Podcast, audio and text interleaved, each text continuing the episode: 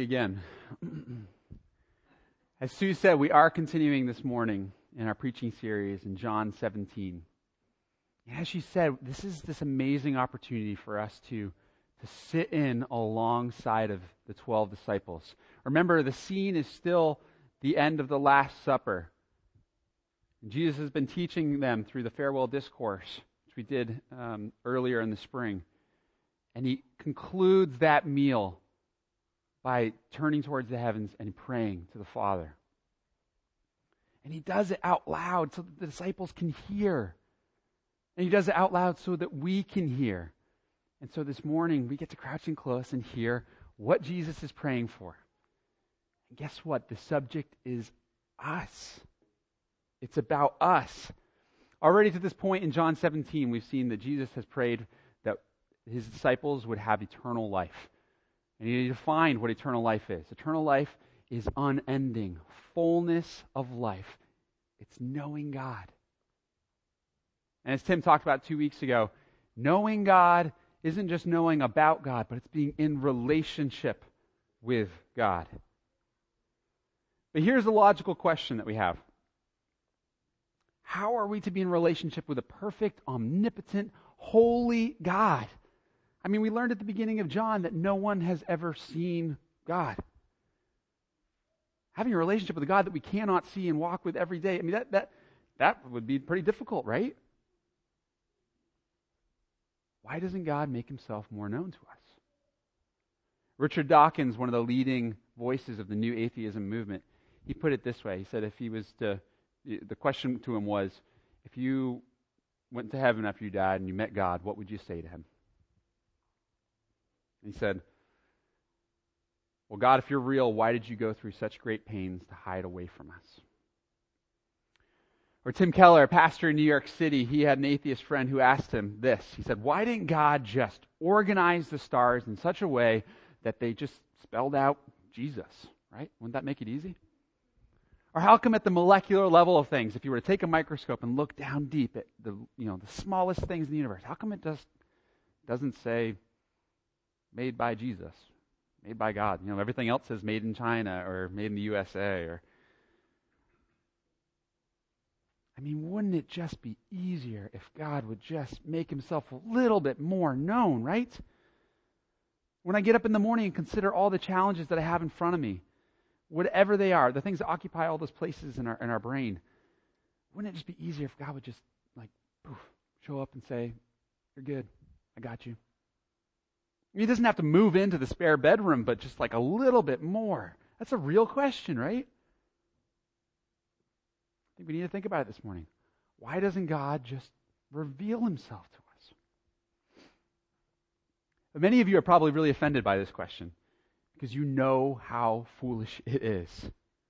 You know the question shouldn't be, why doesn't God reveal himself to us? It really should be something more like, have you had your eyes opened? To where God does show up? Have you had the epiphany that God has been made known? Really, it should be why do we forget how God has revealed himself to us? Because as we look at Scripture over and over again, we see this medical condition known as GCS. Here's the WebMD page, I pulled it up. And by the medical field, I mean I've made it up this past week. Um, but it's throughout Scripture. It's throughout Scripture. It's GCS stands for Golden Calf Syndrome. You know, the sickness that the Israelites had in the book of Exodus, where they got to see God bring them out of Egypt through the ten plagues, literally splitting the Red Sea. It parted so that they could pass through. And every day, God showed up in a pillar of fire going before the Israelites every single day, leading them where they should go that day. I mean, like, God showed up. And then Moses, they come to Mount Sinai, Moses goes up on the mountain. And this is what the people did. When the people saw that Moses was so long in coming down from the mountain, they gathered around Aaron and said, Come, make us gods who will go before us. You mean kind of like the God who went before you in a pillar of fire every day, and yet you forgot. in less than 40 days. This is golden calf syndrome. From there, they made the golden calf. It's the syndrome of seeing God make himself known in our world and in our life and then so quickly forgetting. It's short term God memory loss.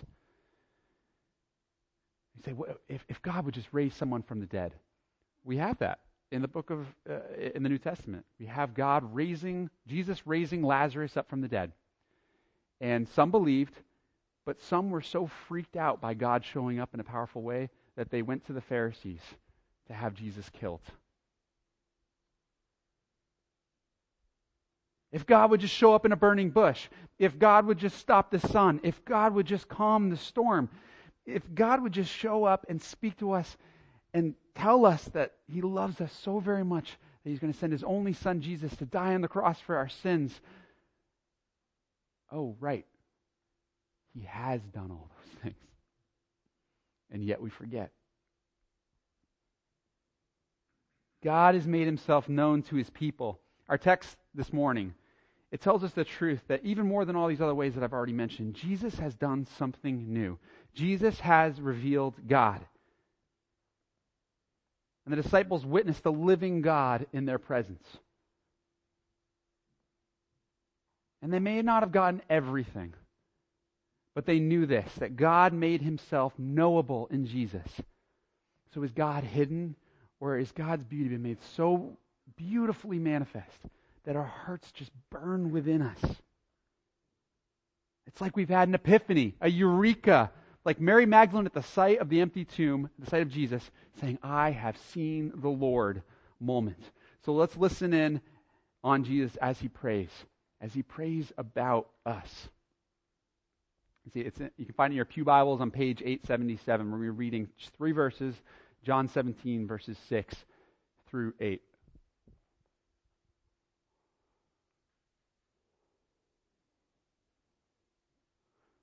Jesus prayed, I have revealed you to those whom you gave me out of the world. They were yours. You gave them to me, and they have obeyed your word.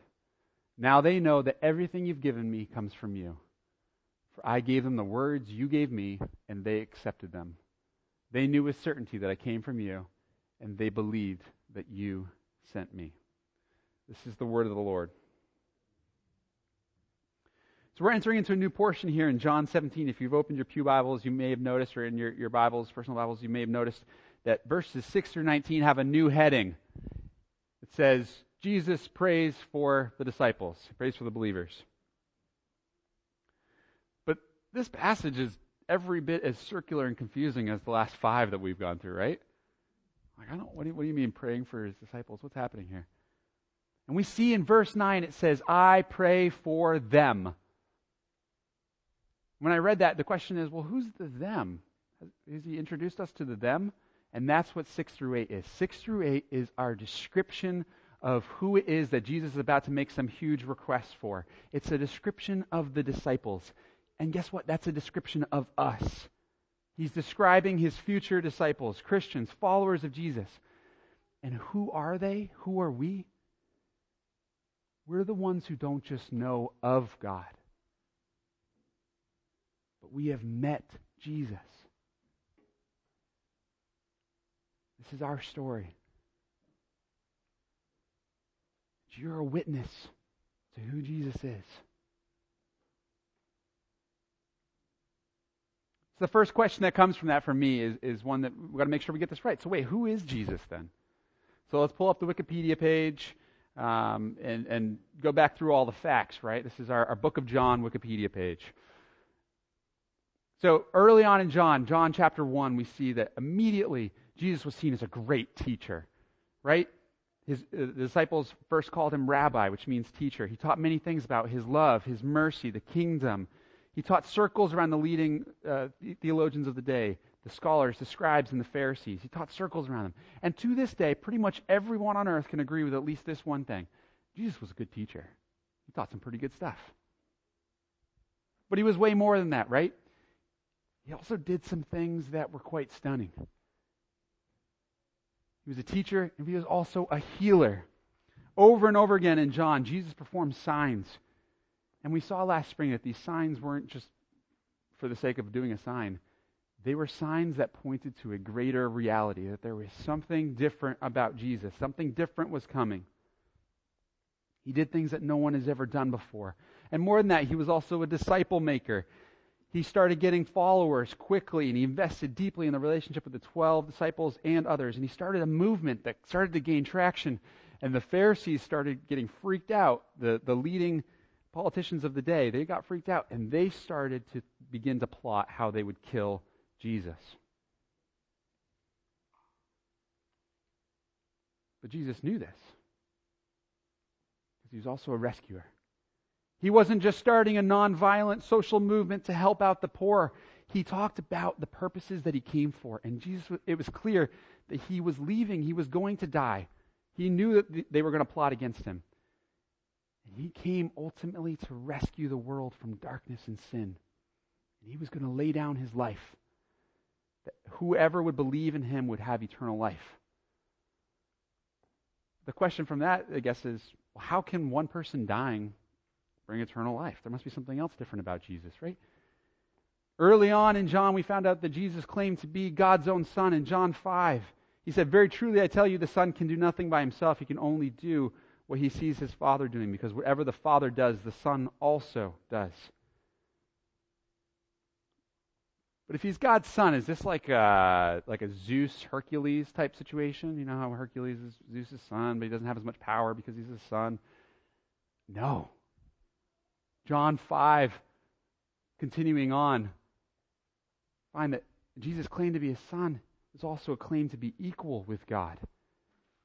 But if he's equal with God and we worship one God, how can this be true? How can this how can we hold these two things in tension? And right from the beginning, you should have said, like, Jake, you're doing this backwards. John 1 1 says it clearly. In the beginning was the Word, that being Jesus. And the Word was with God, and the Word was God. He was with God in the beginning. Wait, what is happening here? I thought you said that Jesus was praying to the Father. So if Jesus is God, how do we wrap our mind around that? That's the big elephant in the room of John 17. And I'm not going to go into it all this morning. I'm not going to go into the mechanics of how the Trinity works. But simply to say that next week we are. Next week we're going to go there. We're going to go full Trinity. But this week, I'm just going to appreciate the beauty. That here in John 17, we hear Jesus saying this that Jesus is God and he is the person of the Trinity that has come visibly to this earth, walked among us, and done all these things. This is what we've been witnesses to in our year long study so far in the book of John. This is what we've been witnesses to. But isn't something missing here? I've just given you the Wikipedia page. This is just the info. You're like, that was boring, Jake. I could have told you the same thing about Gandhi. I could have told you the same thing about Bono, which is we did two weeks ago. The truth about who Jesus is is the biggest deal there is. I don't want to belittle that at all. But this text is about more than just info. Jesus isn't saying, I've just revealed all the info, the facts about God.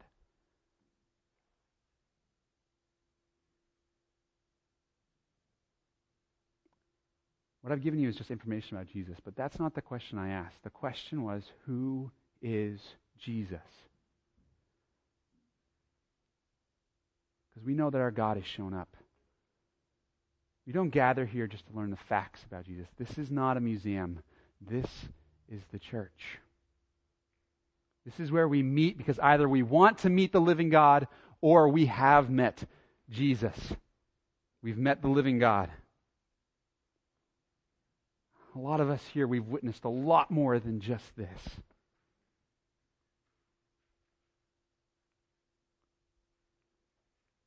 So, what have you witnessed?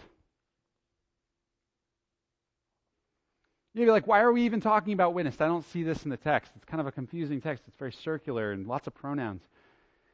But let's settle in verse 6. Jesus is saying, I have revealed you to those whom you give me out of the world.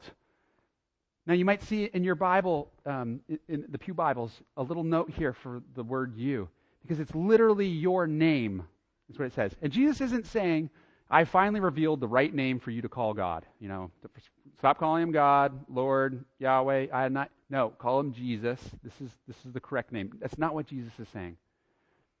He's saying, I've revealed your name. And we've talked about this the last couple weeks. This idea of your name, it, it's really, it means your character, your work, your purposes. It's at the core and foundation of who you are. It's the essential fullness of all that something is. So Jesus is saying, My disciples are the ones who've gotten a picture and have believed that I've revealed who God is.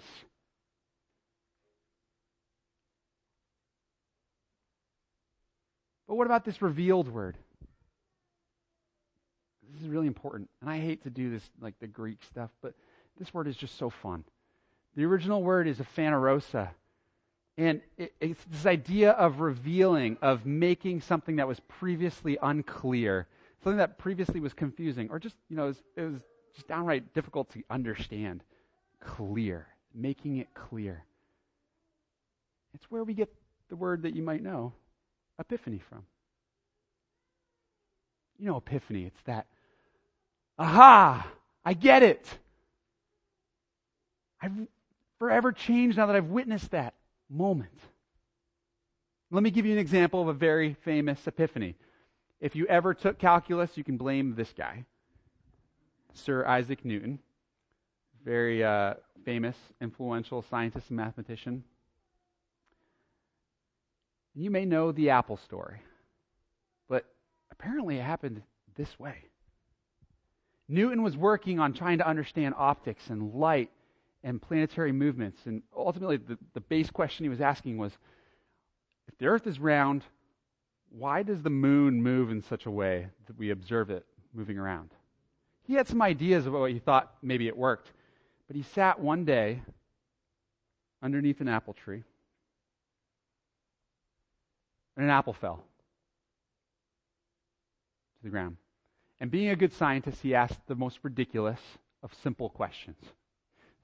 Why, why does an apple always fall down? Why doesn't it fall up? Or when it falls from the tree, how come it doesn't fly, fall sideways? And it was in that moment of seeing the apple fall down that he had this stark realization. He had an epiphany he finally understood one of the deepest questions he'd been asking. I understood. He understood that objects were drawn to each other based upon their mass, which is the theory of gravity. But you can't see gravity. Newton had to witness something to give him a sense, to give him a fuller picture so he could fully understand basically the largest of all things in the universe how they ultimately function. He had an epiphany. And that's what Jesus is saying here. He's saying, No one can see God. But I have epiphanied who you are, Father. And those who are my disciples are the ones who've had their eyes open to that, aha, oh my God moment. Remember, we said the book of John began by saying, No one has ever seen God. Well, the verse continued. No one's ever seen God but the one and only Son, who is himself God and is in closest relationship with the Father, has made him known. Whereas Paul says in Colossians 1, the Son is the image of the invisible God. And what happened? What is Jesus saying here in our text today? He's saying, I've revealed who you are. They've seen the image of the invisible God, and they knew with certainty that I came from you. And they believed. Because they were witnesses to something that would forever change them. The 12 disciples got to witness three years of Jesus. Other disciples maybe only witnessed him speak once. Some, like Paul, witnessed him only in a vision. Many of us have witnessed Jesus revealed through reading the words of Scripture.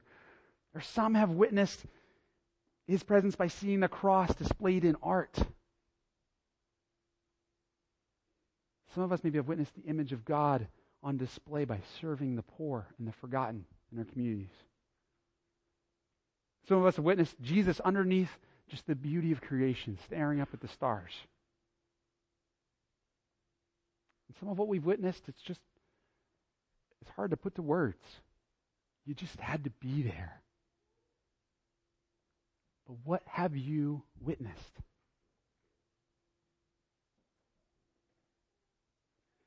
We say we can know God. And these are all the elements, the diagram that Tim showed two weeks ago. These are all the elements of knowing God, being in relationship, which is our fullest calling. But that leaves us with this real question but who is God? And we get this answer here from Jesus. He said, I've given you the epiphany moment of who God is, and we are here this morning because either we desire to meet and have that epiphany moment, or for most of us here, we've met Jesus. We have witnessed who God is in Jesus. And this is really, really good news. But what do we do with it?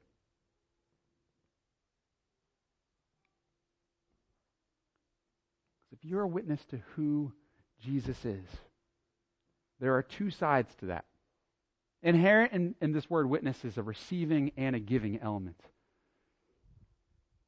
I think a takeaway this morning is for us to, to recognize that when we receive as a witness, we can grow in that. We can grow in the desire to receive more, to know Jesus better, to know God better, and to actively seek to be aware, using the four quadrants of, of that diagram that, that, that Tim showed, seeking to be aware of Jesus more.